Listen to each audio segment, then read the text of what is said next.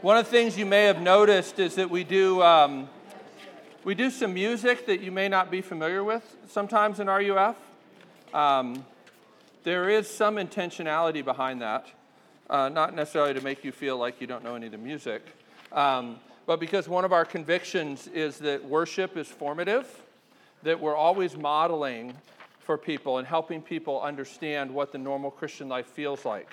And um, honestly, um, that, that's really important. Uh, I've been doing campus ministry here at Belmont with RUF this month now, year 21.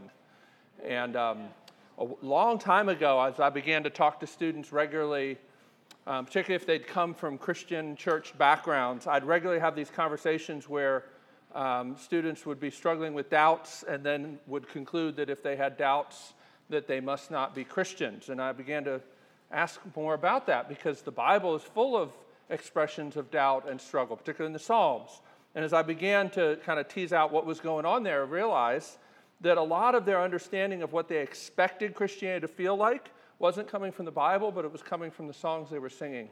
And we needed to find songs that were more honest about struggle and more explicit about the gospel and about the good news. So we ask you to kind of try out some of that stuff because there really is something about um, prone to wander, Lord, I feel it. Uh, to be able to say that honestly, um, even as Daniel was praying that we're worn out, a lot of us, I had a long day today as well. Um, it's refreshing to be able to come clean with God and not have to, not have to pretend in worship that we're all excited all the time. And um, so that's some of what that's about. And um, we're going to be studying this semester the parables of Jesus. And the reason is because one of the things that I think the Christian church struggles to remember is that when the Bible speaks about the gospel, that that word literally means good news. And yet, in so many places, in so many contexts, when people talk about the good news or when they talk about the gospel or even what it means to preach the gospel, if you begin to explore what they really mean by that, it turns out that what they mean is closer to advice than news. That so often, what people mean when they talk about preaching the gospel is telling people what to do maybe how to pray, how to live, how to secure their eternal destiny. All of those things are important. But when the Christians use the word gospel in the New Testament, they actually didn't mean those things. They meant news about something. News that didn't just come out of the blue, news that came within the context of a bigger story, but nonetheless, news about something that had happened that would now change everything. And it was a pretty audacious claim that they made in the first century. We know of Pontius Pilate because of what Jesus did. Though in his day he seemed a very important figure, certainly more important than Jesus, the reason you know about him and even know his name has nothing to do really with him and everything to do with the news about Jesus. And so, as we get into this semester, I want us to study the parables because the parables are one of the best ways to recapture the excitement and the idea of what was this news because here's the heart of it the news that the early Christians were so excited about was primarily news about a king and his kingdom. And we need to understand more about the king and his kingdom. What did it mean? What did people expect? We read for our call to worship a little bit of Isaiah 25. Tonight, we're going to look at this parable of the wedding feast or the parable of the great banquet. And it's a parable that doesn't come out of the blue. It's a story that's rooted in one of the most important stories in Israel's history. Isaiah 25, the prophet Isaiah, talked about a great feast that was going to happen. And Jesus comes and takes that story and uses it as a way to say, what you've been expecting, what you've been longing for, it's here. Because I am the king. It's my feast. So let's look at this passage. I think it'll be up here on the screen. Yes, thank you, Anna Kate. And I'm going to read a little more of Luke chapter 14 because Luke thought the context was important to understand this parable. So I'm going to read uh, some stuff. We're going to read verse 1, then we're going to jump down to verse 7, just so you get a little feel for what's the context in which this parable um, comes up. So, one Sabbath, when he went to dine at the house of a ruler of the Pharisees, they were watching him, meaning Jesus, they were watching Jesus carefully. Okay, so that's the first context. He's dining at the house of a ruler of the Pharisees. Now, if you've been around church people, you probably think the Pharisees are the bad guys. Let me just tell you, in the Bible and in the Bible's culture, they were the good guys. They were the holiest people. They were the people that everybody respected and looked up to because they were sacrificial and zealous for God and his kingdom. And they weren't compromising with the Romans, they were serious about their faith. They were radical, if you will. Jump down to verse 7. Now he, meaning Jesus, told a parable to those who were invited when he noticed how they chose the places of honor, saying to them, This is what Jesus said, when you are invited by someone to a wedding feast, do not sit down in a place of honor, lest someone more distinguished than you be invited by him. And he who invited you both will come and say to you, Give your place to this person. Then you will begin with shame to take the lowest place. They're like, Look, when you show up, you get invited somewhere, don't go sitting in the best place because you know what could happen is somebody even more powerful, more important than you might show up. And then it'll be kind of embarrassing because the guest, the, the, uh, the guy running the thing will have to come over and say, hey, you kind of need to get up because this guy's more important. He gets that seat, right? That's what he's saying. He says, but when you are invited, go and sit in the lowest place so that when your host comes, he may say to you, friend, move up higher. Then you will be honored in the presence of all who sit at table with you. For everyone who exalts himself will be humbled, and he who humbles himself will be exalted. He also said to the man who had invited him, so this is to the ruler of the Pharisees that invited him, when you give a dinner or a banquet, do not invite your friends or your brothers or your relatives or rich neighbors, lest they also invite you in return and you be repaid. But when you give a feast, invite the poor, the crippled, the lame, the blind and you will be blessed because they cannot repay you. For you will be repaid at the resurrection of the just. When one of those who reclined at table with Jesus heard these things, he said to Jesus, Blessed is everyone who will eat bread in the kingdom of God.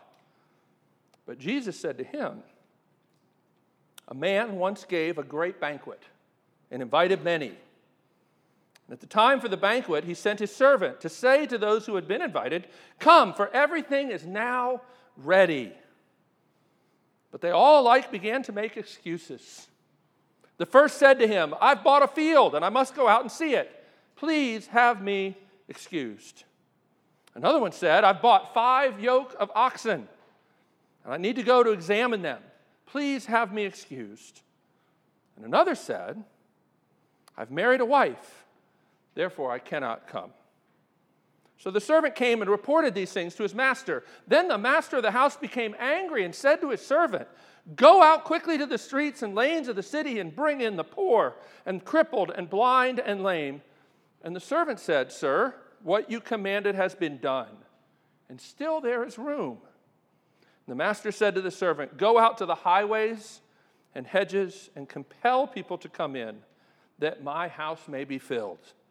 For I tell you, none of those men who were first invited shall taste my banquet. Let me pray, and then we'll dig into what's this parable about. Lord, we do thank you. We do thank you, Lord, that, that you speak words of truth, words that unveil who you are and what you're about. And we pray, Lord, that the beauty of that would capture our hearts and our imaginations tonight. Send your spirit for that purpose. We need to see Jesus. We need to see him as more beautiful and believable. So, Spirit, come and help us. In Jesus' name, amen. So, the parables don't come out of nowhere. Luke gives us a couple clues to this. First of all, this is Luke chapter 14. Here's one of the things you need to understand about the parables Jesus does not begin his public ministry speaking in parables. You know that? the, the parables don't appear until the second year of the three years of Jesus' public ministry. He doesn't come out right from the get go speaking in parables because parables are not just little illustrations to help us know how to have a better life. Parables are what Jesus begins to use when opposition to him begins to rise. See, the first year of Jesus' ministry, everybody's pretty happy with him. He's doing miracles, he's feeding people, he's, they're running around, they're pretty impressed. But by the second year, the Pharisees and the religious leaders are becoming threatened, concerned, and they begin to watch him carefully, as it says here, right? In verse 1. They invite him to this party and they're watching him. And not only that, in verse 7, he, he, he, basically takes issue with the way they are holding these parties, right? He says to them, Look, you have these parties, and you basically invite all your rich friends so that they can invite you to their parties. Don't do that, right? So you see, he's already kind of coming into some conflict. He's there in this situation, and he's having conflict with them. And then he begins this parable. So he's being watched, and he's not happy with the way the Jewish leaders are dealing and showing favoritism. Why?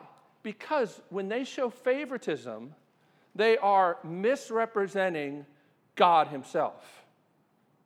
They're misrepresenting God Himself. Jesus says there's always a connection between the way you relate to God and the way you relate to, your, to other people.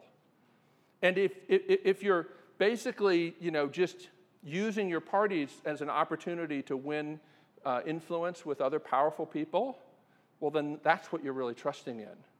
If you were really trusting in God and His blessing, then you would be generous. You wouldn't be living a life of tit for tat. You give me something and I'll give you something. So Jesus is kind of pointing that out, right? And he begins to talk about the, the, the kingdom.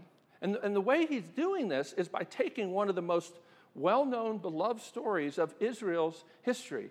Again, there's a particular context, the people that are there that have begun to oppose him and even kind of watch him carefully to see if they can trap him or see him trip up some way. But there's also an even bigger context to this parable, which is this story that we read as the call to worship, Isaiah 25, right? So the first thing to understand here about the parables is they don't come out of nowhere. They come because of opposition, and they come also because they're connected to the bigger story of what God has been doing in the world. And we see that in this passage in particular. Jesus is connecting to a pre existing story. And at the end of this story, did you see how he, how he ended the very last verse there? I tell you, none of these men who were invited shall taste my banquet. See what he did there? He took the story about God's banquet, the great wedding feast, to which all history is pointing, and he threw in that word, my banquet. This is my banquet because I'm the king. I'm the one that this story is really about. Okay? Now, this is offensive news to some. The, uh, the, the leadership, the Pharisees, the rich, the powerful, they're not really into this revelation of the kingdom. And what basically Jesus is saying is, You've been longing for this great feast. It's here. And you're complaining about the kind of people I hang out with. You leaders are complaining that I go hang out with the riffraff and the poor. You think I should be more like you, hanging out with the rich and the powerful. That's not what I'm about. And they're beginning to oppose him. So he speaks in a parable. Now, here's something you need to understand about Jesus' day. There's a lot of writings we have of the Jewish understandings of things from Jesus' day. And there's a couple that are important to understand about this particular story of Isaiah 25. Let me, let me read for you a couple of them. I put this on this little outline, um, but you can just hear this. The book of Enoch, which is a Jewish book from the second century BC, so about 200 years before this event took place, says this about the banquet. Say, Isaiah 25 already exists, it's already beloved by Israel. And the book of Enoch comes along later and says, the angel of death will also be at the banquet, and he will slaughter the Gentiles with his sword. I guess he thought Isaiah forgot to mention that. See, Isaiah has a story about how all peoples will be there at this feast. The Jews weren't really excited about that idea. And in the book of Enoch, they say, well, you know, actually, the, the, the all peoples are going to be there, but the angel of death is going to slaughter all the Gentiles that show up. Another uh, example is a group called the Essenes, and there were different kind of Jewish sects at the time of Jesus. The Essenes said this about this great uh, banquet because they believed that this banquet was coming. But the Essenes said that there's going to be a hierarchy of seating at the banquet based on your righteousness. And the banquet would not include, and this is a quote, anyone who was smitten in his flesh, paralyzed in his feet or hands, or lame or blind or deaf or dumb, or smitten in his flesh with any visible blemish. Any of you got visible blemishes? you wouldn't be welcome, according to the Essenes, at this great banquet. You see how they've twisted this story about God's good news that it will be for all the peoples. And all that they've turned it and twisted it into something that really kind of puts them in the powerful place. The rich and the powerful and the pure will be there, but everybody else either doesn't get invited or if they do show up, the angel of death will smite them.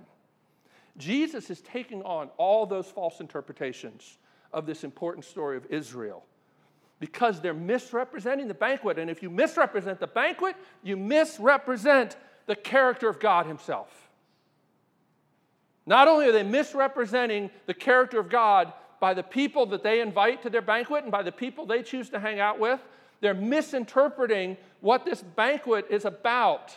And in doing so, are misrepresenting the character of God. Remember, this parable was told in response to a statement made in verse 15. Let's go back and look at verse 15.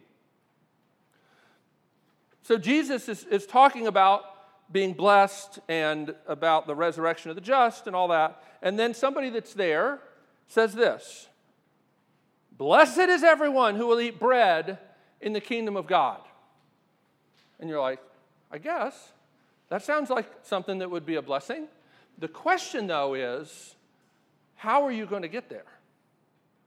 Yes, certainly. Blessed is everyone who gets to eat bread in the kingdom of God.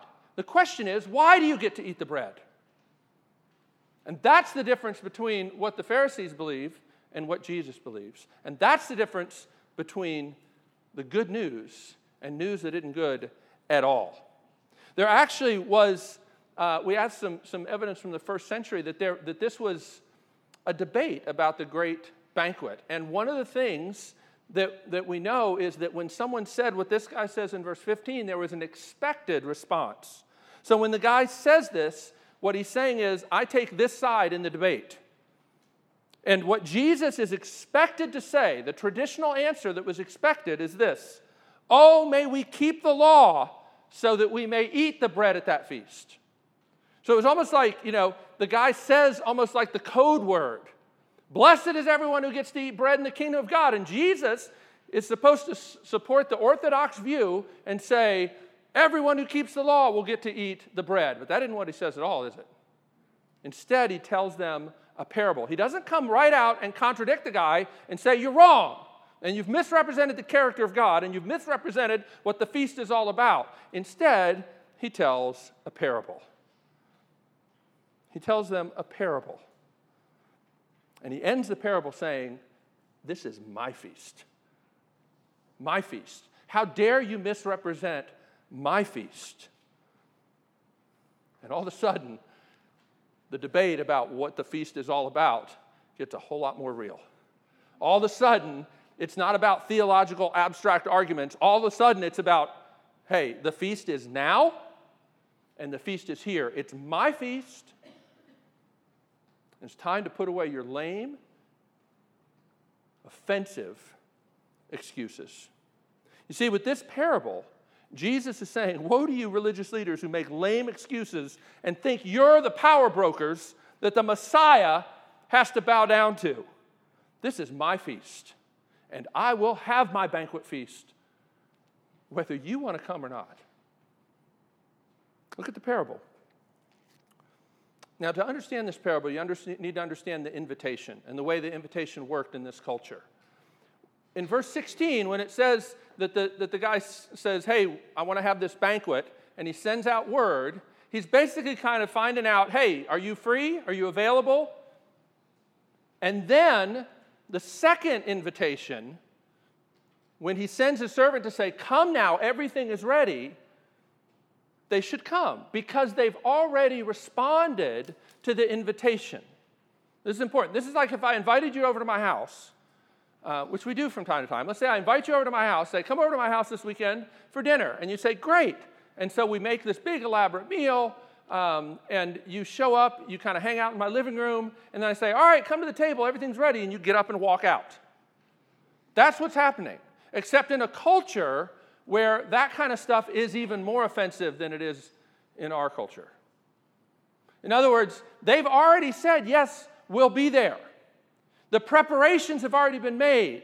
And then when it comes time to actually eat, to actually sit down and enjoy the feast, they make lame excuses. Lame excuses. Now, first century parables almost always have ridiculous elements in them. The trick is for us in our time trying to read them is sometimes we miss the ridiculous things. But let me help you understand why these uh, excuses are really ridiculous and why the, the kind of master of the banquet has every right to be angry. The, the first excuse I need to go, I just bought some property and I need to go look at it. Like in the Middle East, there's not a lot of farmable land. There's so little, in fact, that like good pieces of land actually have names. You know, I don't know if you've ever known somebody that lived in a house with a name rather than an address. You know, that's like a pretty cool house. If your house has a name rather than an address. You know, down here in Tennessee, there's like, you know, certain mansions that have names rather than addresses. That's the kind of thing. All these pieces of property have that. You would go through kind of haggling and wrangling over a piece of property, which are very valuable, for years. It's insane to think that somebody would buy a piece of property without examining it first. Everybody who heard this story would have said, That's ridiculous. That excuse is a lie. It's a lie. They just don't want to go. So they've made a bad excuse. The second one is like that too. Oxen, a pair of oxen, only work if they can work together. You would never buy a pair of oxen, let alone five pair of oxen, without testing them. They're worthless if they don't work. So again, Jesus makes it even more ridiculous. Nobody would buy a single pair of oxen without testing them out. As a matter of fact, they tended to sell them at a market next to a field so that you could try plowing with them and make sure that they can work in tandem. Otherwise, it doesn't work. They can't plow a straight line. But Jesus makes it even more ridiculous, says, I bought five pair of oxen and I need to go check them out. Please excuse me. Lame excuses, but the third one is the worst. I don't know. I live next door to, um, to a family from Iraq. So it's always interesting to think about kind of their culture and how similar it is to the people of Jesus' day when I think about some of these things. But I was telling my wife, can you imagine if we said to my next door neighbor, Mr. Sadiq, very, you know, kind of distinguished, proper, you know, Iraqi man, um, invites me over to dinner, and I say, No, you know, I need to go have sex with my wife.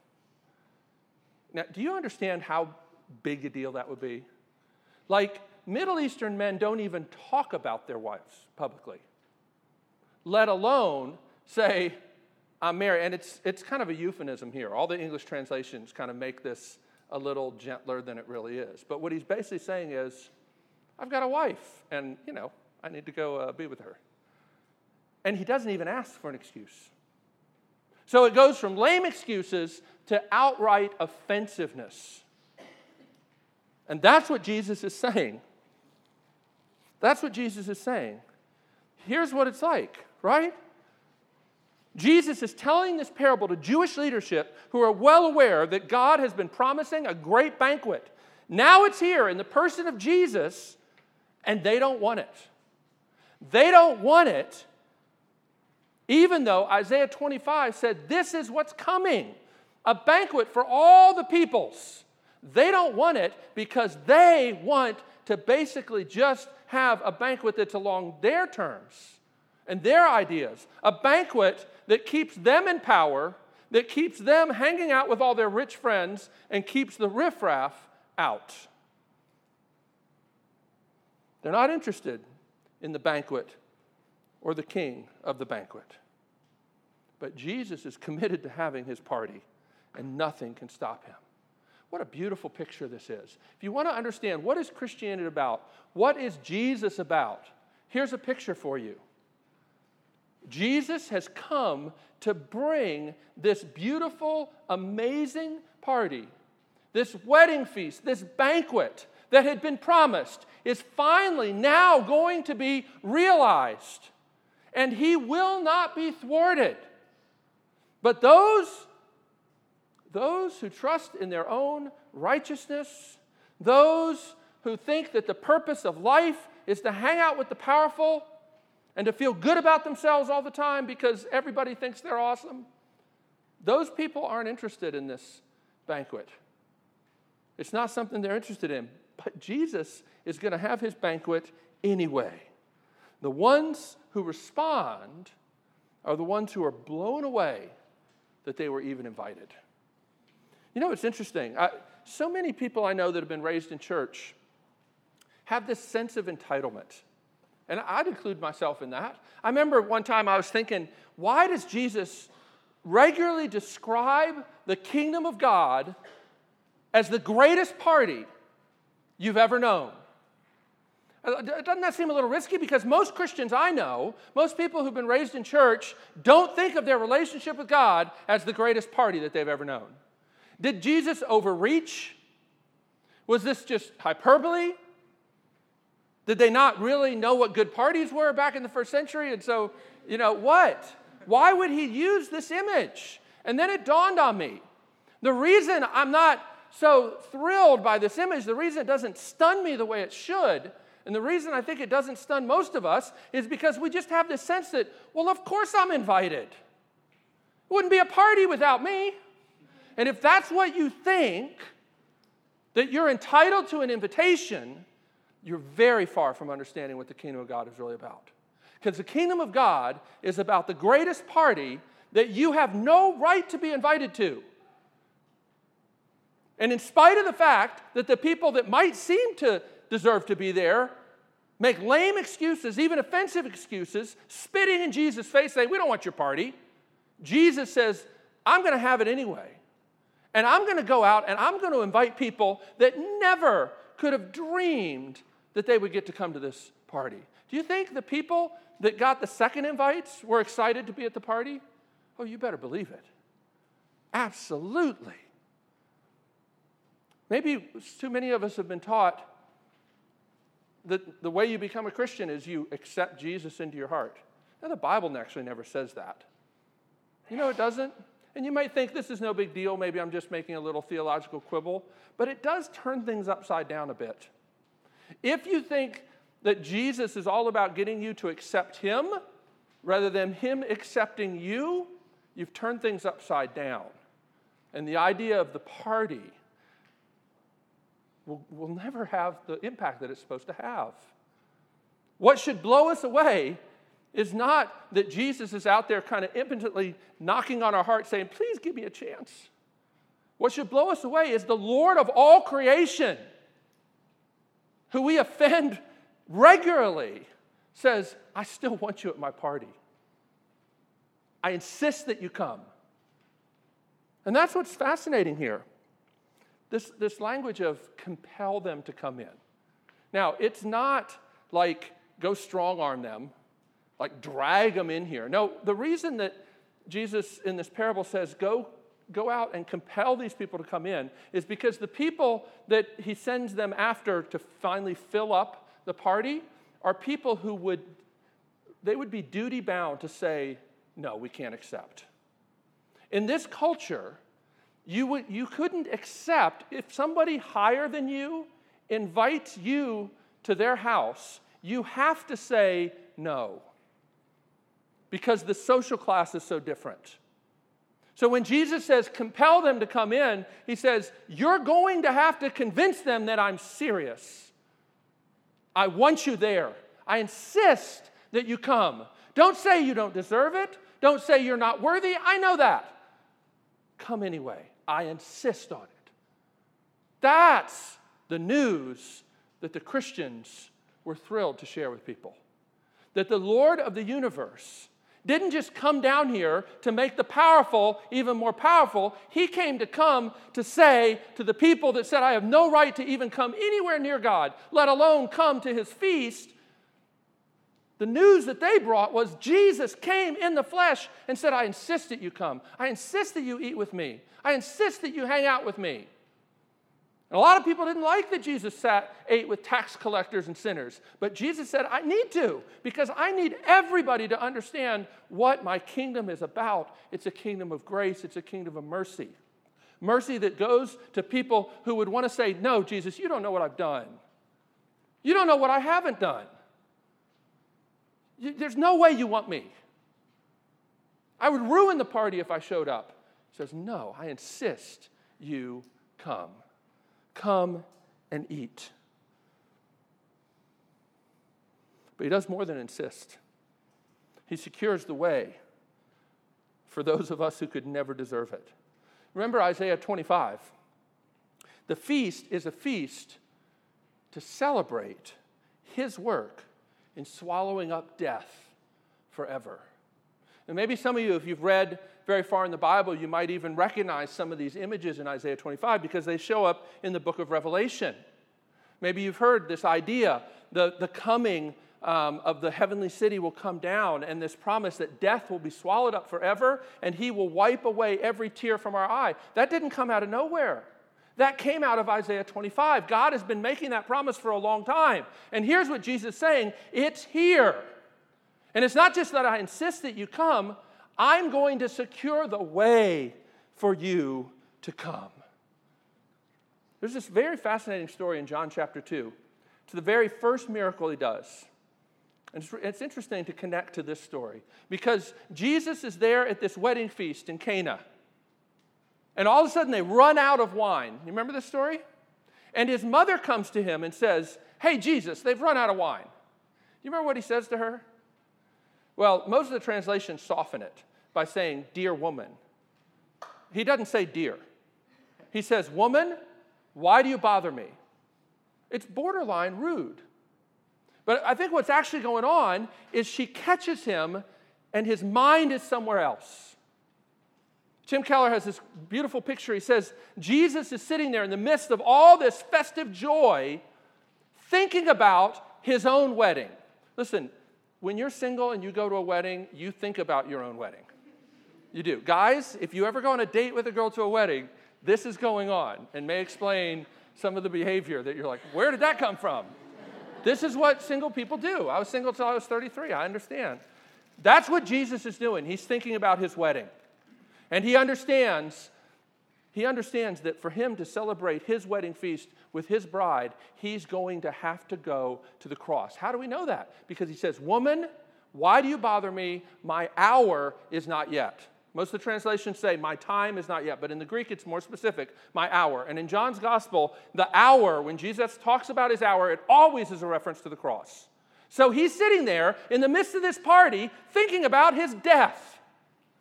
Because Jesus knows that the festival, the great feast, the great wedding banquet, it's not just that he insists that you come, he secures the way for us to come by swallowing up death and doing away with shame and sin. So here's the question that we close with Which group are you in? And why would you resist this party? See, you got to remember, most of the parables have a point to make for every group that's a major character in the parable. Which group are you? Are you the rich and powerful insiders who would rather make excuses than come to Jesus' party? Or you like the crowd? At this point in Jesus' ministry, you've got the Pharisees watching him closely. You've got the crowd who's kind of clueless, trying to figure out what's going on. And then you've got the disciples. The crowd is the ones that need to understand what the kingdom's about. They're still very confused. The Pharisees are beginning to understand what Jesus is about, and they don't like it at all. Then there's the true disciples. They're kind of getting it, they still don't quite get it. As a matter of fact, later on, one of the two of them are going to come up to him and say, You know, Jesus, when you come into your kingdom and you're about to kind of be at this wedding feast, can we sit on your right and your left? I mean, Jesus just said, when you have your party, it's not about you having a place of honor.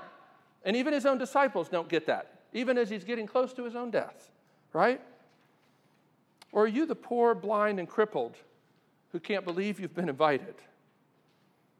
Or are you the far away who needs to be compelled to come in because this invitation just seems too good to be true? Let me close by asking this why would you resist? Maybe you think there's a better party going on somewhere. I understand that. You're in college now. There's got to be some other things to do to invest my life in, some other places to find great joy, particularly if you've thought of Christianity as something that you deserve. You probably haven't experienced the gospel as a lot of joy. But maybe you need to understand the gospel afresh. The one who made you for himself says, Come be with me. I insist. Maybe you don't like how exclusive the invitation seems to be. After all, some people don't get to come to this party. But I think the scripture is pretty clear. The people that don't come to this party are the people that wouldn't like it anyway. Because they don't want it on Jesus' terms. They want a party that makes them feel powerful. They don't want a party that celebrates Jesus' grace. That's not what gets them fired up. That's not what gets them excited. That's not what brings them joy. Maybe, I hope this isn't the case, but maybe you don't like all the broken, lame, and poor people that Jesus insists on inviting to his party. Maybe you look around you're like, yeah, I don't know if I really want to hang out with those people. I mean, especially freshman year in college, isn't it the opportunity to kind of find a whole new group of friends?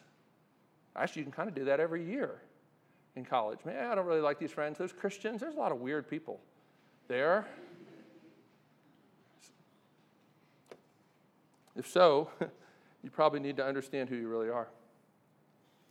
In Jesus' day, there were some people that didn't like this party. You know why? They thought it's not time to party. The Romans are occupying God's holy land. We need a warrior king who will bring justice to the earth and bring it now. It's not time for a party. That's what a lot of people in Jesus' day thought. And that's why Jesus had to keep telling them stories like this that they would begin to understand the surprising news about how he, the true warrior king, would bring justice to the earth. But it was justice that would come in a very surprising way. This feast is a celebration of the Lord's glory in making all things new. And if you long for that, this party's for you. But maybe your resistance is from seeing how utterly weak and selfish you really are. Saying, Jesus, you don't want me. You don't want me. I would make, I would make your church an offense.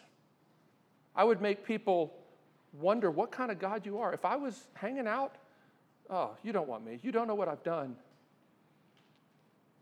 And if that's the reason that you're resisting, then hear these words of Jesus from Matthew 11, 18. Come, all you who are weary and heavy laden, and I will give you rest.